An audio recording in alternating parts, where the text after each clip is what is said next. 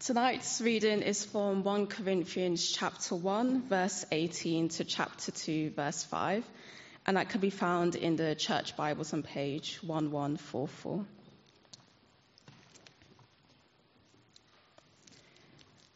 For the message of the cross is foolishness to those who are perishing, but to us who are being saved it is the power of God. For it is written, I will destroy the wisdom of the wise the intelligence of the intelligent I will frustrate. Where's the wise person? Where's the teacher of the law? Where's the philosopher of this age? Has not God made foolish the wisdom of the world? For since in the wisdom of God, the world through its wisdom did not know him, God was pleased through the foolishness of what was preached to save those who believe. Jews demand signs and Greeks look for wisdom. But we preach Christ crucified, a stumbling block to the Jews and foolishness to the Gentiles.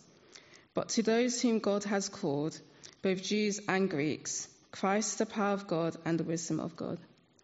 For the foolishness of God is wiser than human wisdom, and the weakness of God is stronger than human strength. Brothers and sisters, think of what you were when you were called. Not many of you were wise by human standards not many were influential, not many were of noble birth. But God chose the foolish things of the world to shame the wise. God chose the weak things of the world to shame the strong.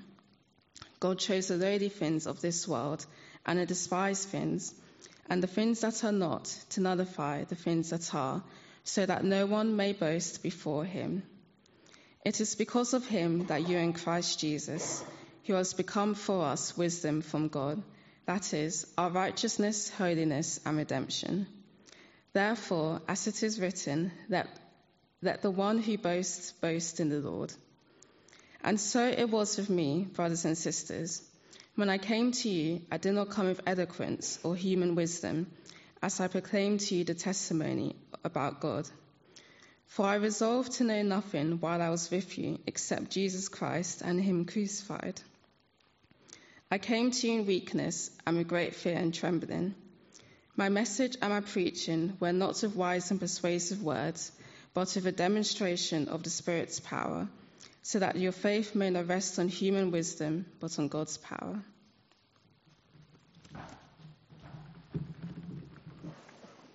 Well, good evening, everyone. I don't know how f- closely you follow the news. I wonder if you remember in January this year, there was a tragedy when a 14 year old schoolgirl, she was called Molly Russell, she committed suicide. And her parents blamed it on social media. This girl had been so obsessed with what people thought about her. And since then, there's been a certain amount of discussion and psycho- psychologists calling for the tech companies to be compelled to share their data, the Instagram and Twitter and Facebook, because of the risks to young people's mental health. The danger of an obsession, an, an excessive anxiety about what people think of them.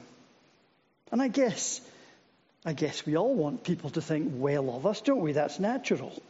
But as Paul writes here in Corinthians, he tells us that as Christians we need to be prepared for other people to look down on us.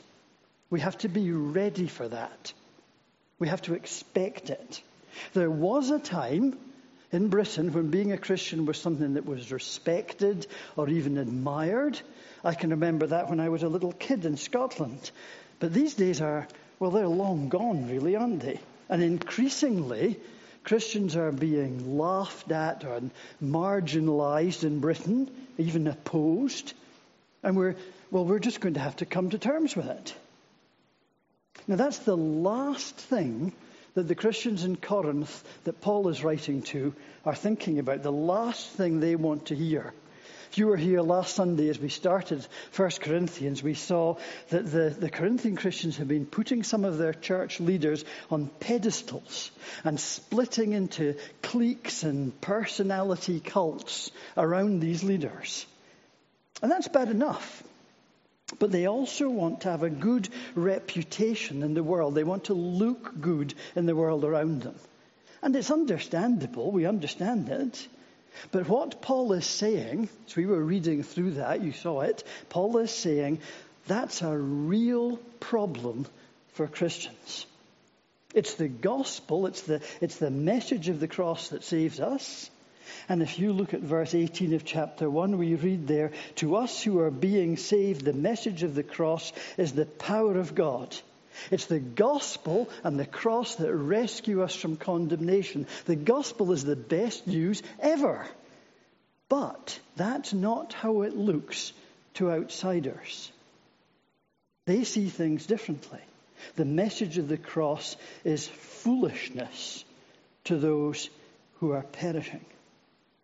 And if these Christians in Corinth are expecting the world to think well of them, they're going to be disappointed. In his second letter to the Corinthians, Paul is going to write this We are to God the pleasing aroma of Christ amongst those who are being saved and those who are perishing. To the one with the aroma that brings death, to the other, an aroma that brings life. John Stott once wrote this Either we are unfaithful in order to be popular, or we are willing to be unpopular in our determination to be faithful. I very much doubt, Scott Stott said, I very much doubt if it is possible to be popular and faithful at the same time. I fear we must choose. And that's basically what Paul's saying in the verses that we're looking at tonight. To the world, the gospel looks weak and foolish. It just does. Paul looks at the people who'd be thought of, of as important in his day. There they are in verse uh, 20. Where is the wise person? Where is the teacher of the law? Where is the philosopher of this age? Well, firstly, the wise person. Where's the wise person? Is salvation dependent on your IQ? Gosh, I hope not. Is heaven going to be populated by the, the winners of trivial pursuits? What a nightmare. if salvation is for the intellectual elite, what about the down and outs, the disadvantaged? people with disabilities, a stroke victim, are, are they excluded from heaven? And then Paul talks about the teacher of the law. and for him, that would mean the Jewish scribe, the expert in the Jewish Old Testament. Did these teachers recognize the Messiah when he came? No, they didn't. Did they understand who Jesus was? They simply didn't.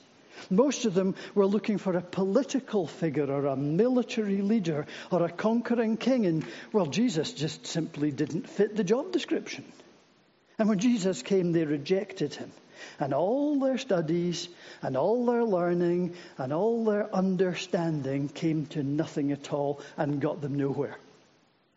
And it's not a great deal different for us 20 centuries later, I don't think. It's not the academics in our great institutions of learning who are leading people to salvation. It's not the, pro- the professors of theology in our universities. Most of them are every bit as lost as everyone else. Where is the teacher of the law? And then, thirdly, Paul has talked about the philosopher of this age. And in first century Corinth, that would mean those that belong to some particular school of philosophy.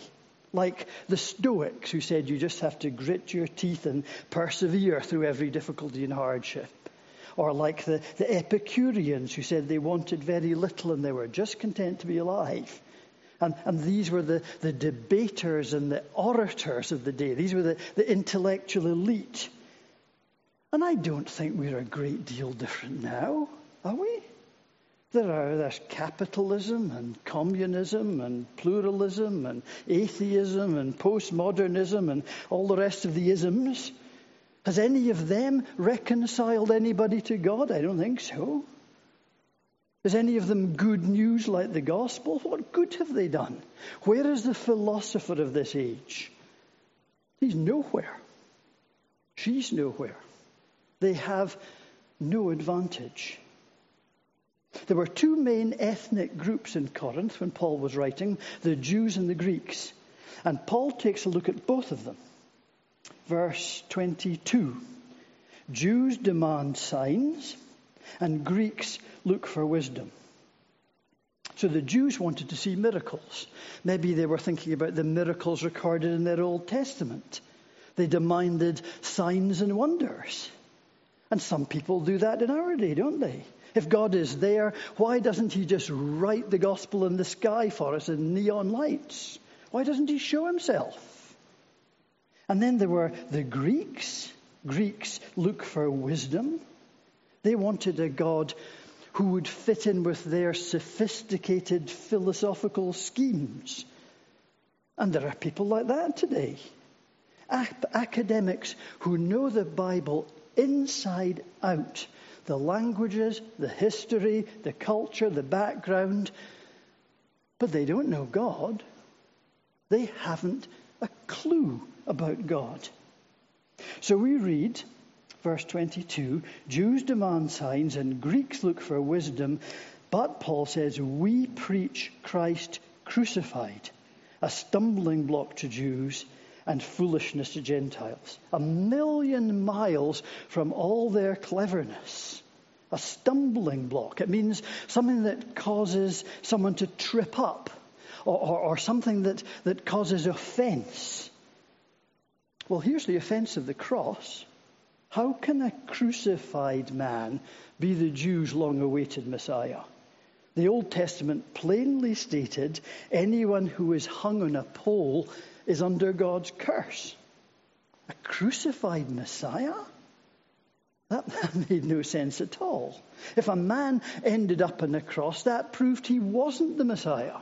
There'd been all sorts of people who'd claimed to be the Messiah, and they'd all been crucified by the Romans, and that was the end of them you remember when Jesus first told the disciples he was going to be killed by the Jews? And for Peter, that simply didn't add up. He said, It can't be right. He said, Never, Lord, this will never happen to you. That's the cross as a stumbling block. And then there were the Gentiles, the Greek population. And Christ crucified was just foolishness to them. The Greeks and the Romans looked on a crucified man as the very lowest of the low, just as far as you could fall, the very bottom.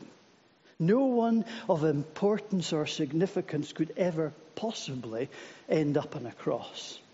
But now, here are these, these Christians claiming a crucified man as their savior. It's absurd, foolishness for them. The word Paul uses for foolish also means crazy, madness. The message of the cross is just, is just crazy to them. And you know, that's led some Christians to try to sort of doctor the gospel in an effort to make it more acceptable, less of a stumbling block. And the history of the Western world, particularly in the 20th century, shows what happens when people go down that route. The harder preachers tried to make the gospel more attractive and less offensive, the more they tried to draw people to the church by leaving out the unpalatable stuff about sin and judgment, the more they tried to make Christianity easy and popular, the emptier the churches became. It's just a fact. Way back in 1941, Martyn Lloyd-Jones, famous preacher in London, preached in St Mary's Church in Oxford on the first Sunday of the Oxford University mission. And he preached as he would have preached anywhere else, and then he made arrangements to answer questions in a hall afterwards. And the hall was packed out, and the vicar took the chair. And as soon as he started, this young man jumped up and he complimented the speaker. But then he said there was something he really couldn't understand. He couldn't see that the sermon might not just as well have been delivered to a bunch of farm labourers or, or anyone else. And all the students roared and laughed. Well, Martyn Lloyd-Jones got up and he said, he said he couldn't see the questioner's difficulty. Because until that moment, he'd looked on undergraduates and indeed graduates of Oxford or any university as just being ordinary human clay and miserable sinners like everyone else. And he held the view that their needs were just the same as everyone else's needs. And he said he'd preached as he had done quite deliberately. And that's what had upset the intellectual elite. That's what the Corinthians found insulting. The message of the cross offends the self important and the people who think they're in some way special or deserving because the gospel looks weak and foolish. And they don't want to look weak or foolish. Now, Paul doesn't say the message of the cross is foolishness to those who are perishing, but to us who are being saved, it's really, really clever. No, he says in verse 24 the message of the cross is the power of God and the wisdom of God. The message of the gospel isn't just the presentation of an idea to be put onto, under the microscope and given marks out of 10 by the scholars.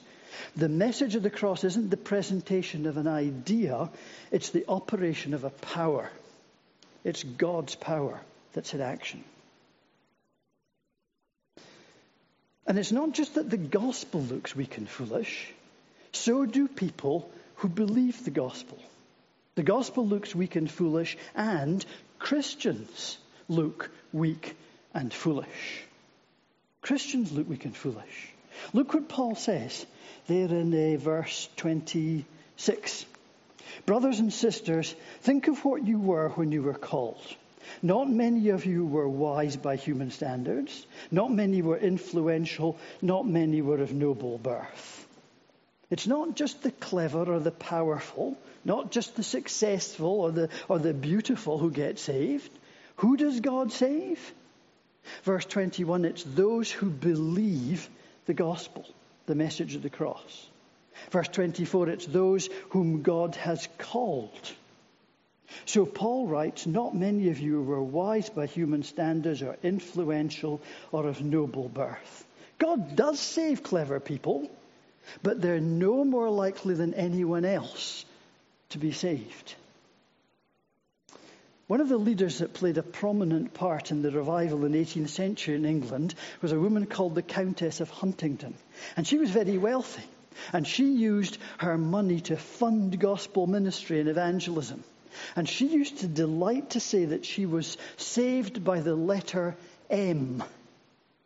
Saved by the letter M because she looked at verse 26 here and she said, Paul didn't say not any were of noble birth, but not many were of noble birth. But being clever, being important, being powerful doesn't make you any more likely to get saved than anyone else. And that should humble us. The world doesn't look at Christians and say, well, gosh, see these intelligent, sorted people who become Christians. I think I'd better look into this. And it's not just the gospel that looks weak and foolish to the world, so do we.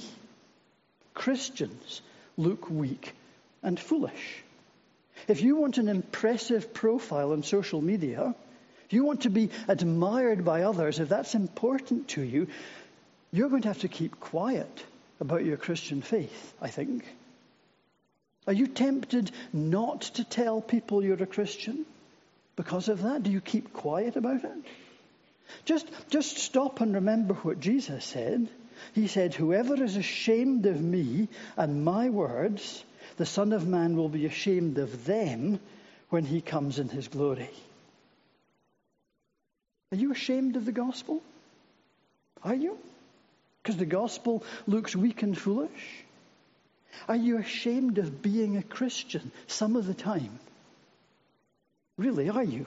Because Christians look weak and foolish, because we do, don't we?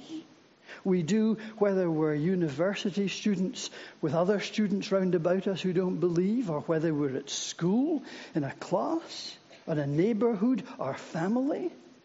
Christians look weak and foolish. I well remember when I gave up my job as a consultant surgeon to work for the church. And as far as my colleagues in the hospital were concerned, I was moving from being a somebody to being a nobody. They thought I was a fool. And humanly speaking, they were right. Isn't that the main reason we so often find sharing our faith with other people so difficult? We just reluctant to do it. We want to hang on to the respect of the world. But being a Christian makes us look weak and foolish to unbelievers. You, you believe what, they say?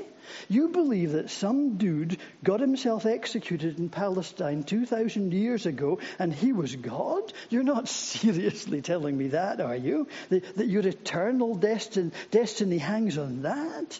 Oh, please. And we feel stupid. And we have to keep reminding ourselves that's how God works. What looks foolish to the world turns out to be wise. And what appears weak to the world is actually strength. So, verse 27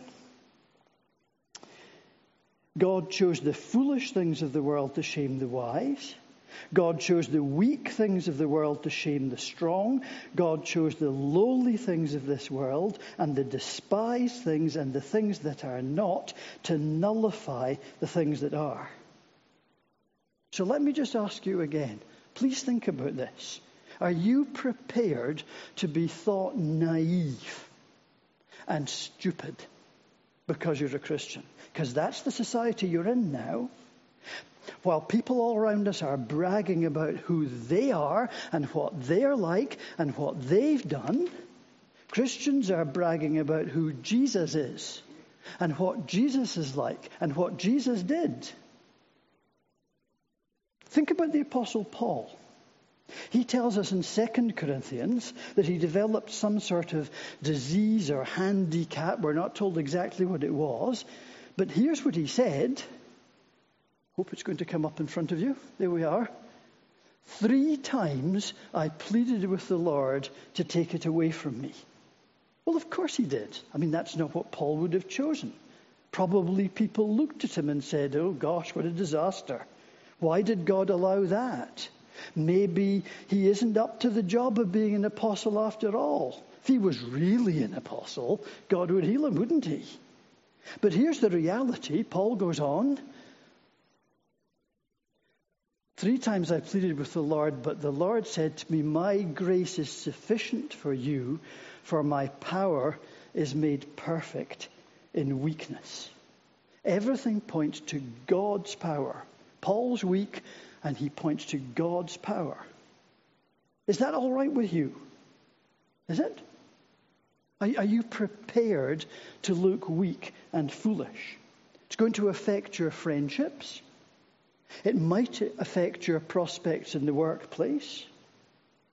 It'll probably undermine your reputation. Paul clearly felt like that. Look on to the beginning of chapter 2. When I came to you, he says, I did not come with eloquence or human wisdom as I proclaimed to you the testimony about God. It's obvious from Paul's letters as you read through them that he was an intellectual giant. And he would get compared with the visiting, the traveling orators that used to travel around in Greece in those days. They used to go from place to place giving these impressive, flowery speeches. Here's what they'd do they'd arrive in a town or a city, and they'd rock up in the marketplace, and they'd invite people to give them a topic, any topic. And then they'd hold forth about it with great eloquence and mighty oratorical flourishes. I mean, how impressive is that? And then, then Paul would show up. And, and he, it would look as if he was completely out of his depth. He didn't invite topics. He only had one subject, just one, and he just kept banging on about it. Verse 2 I resolved to know nothing while I was with you except Jesus Christ and Him crucified. Just imagine how the people must have looked down on Paul. The gospel looks weak and foolish, Christians look weak and foolish, and preachers look weak and foolish. Maybe you're here this evening and you're not a Christian and you're listening to me and thinking, what a dope. What's he talking about? Sharing the gospel with other people is risky and it's costly. And we're going to encounter ridicule and rejection. We're likely to meet with annoyance or pity. It's going to cost us friendships. Are you ready for that? It's easier to engage in clever debates about ethical issues or evolution or other world religions. That, that's much less personal. That's much more arm's length. And it's more comfortable and it's safer. But it's not the message of the cross. It's a cop out. If you think you're doing evangelism, you don't get to Christ and the cross, you're not doing evangelism. Till you get to Christ and the cross and risk your reputation and stop worrying about what people think about you, it's not the power of God. You're on your own. If you tell people they can get right with God by their cleverness or their religiosity or their, or their good works, you'll make friends and they'll be flattered and they'll like you. But when you tell people that Jesus died for them because they can't make themselves right, then you offend people and you invite opposition. Now, Paul didn't try and dress up his message to make it more acceptable.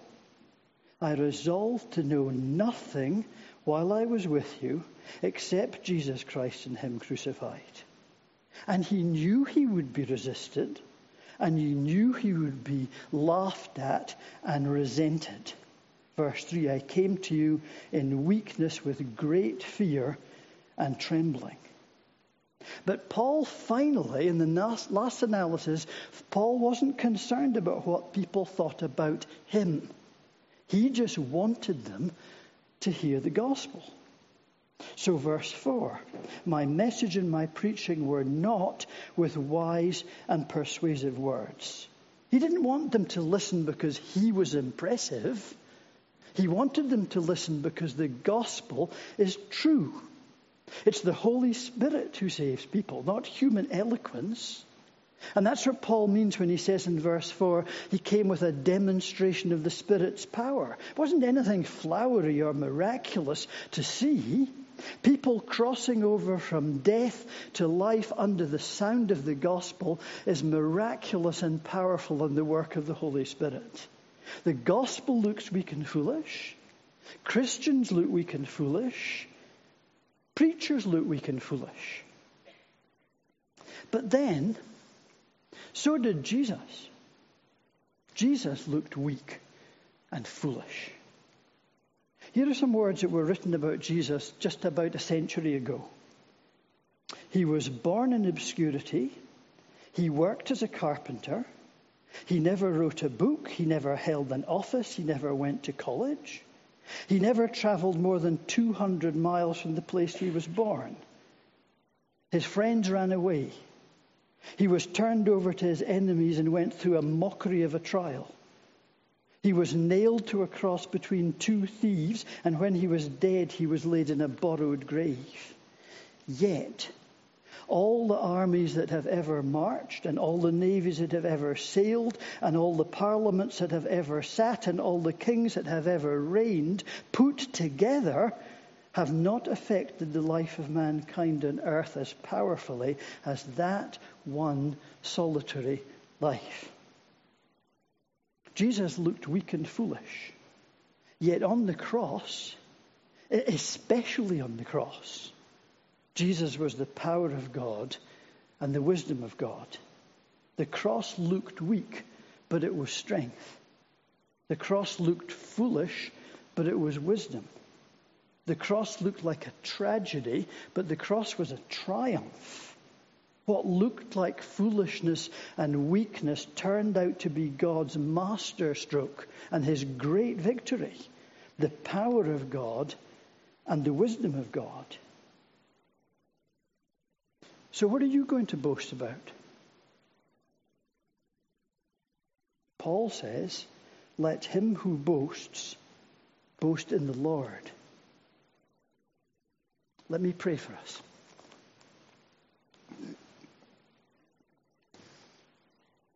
Heavenly Father, forgive us for our worldliness. Forgive us that so often we're more concerned about what other people think about us than about what you think of us. Forgive us that we're so often more concerned about what other people think of us than about what other people think of Jesus. Please help us to be realistic in the 20th century in England. Please help us not to be trying to live our Christian lives in some compromised way that will allow us to be admired by the world as well. Give us the courage to walk in the footsteps of the Lord Jesus Christ and to take up our cross and to pay the price for being a Christian in our reputation and standing and opportunities and popularity and to delight to belong to you. For Christ's sake. Amen.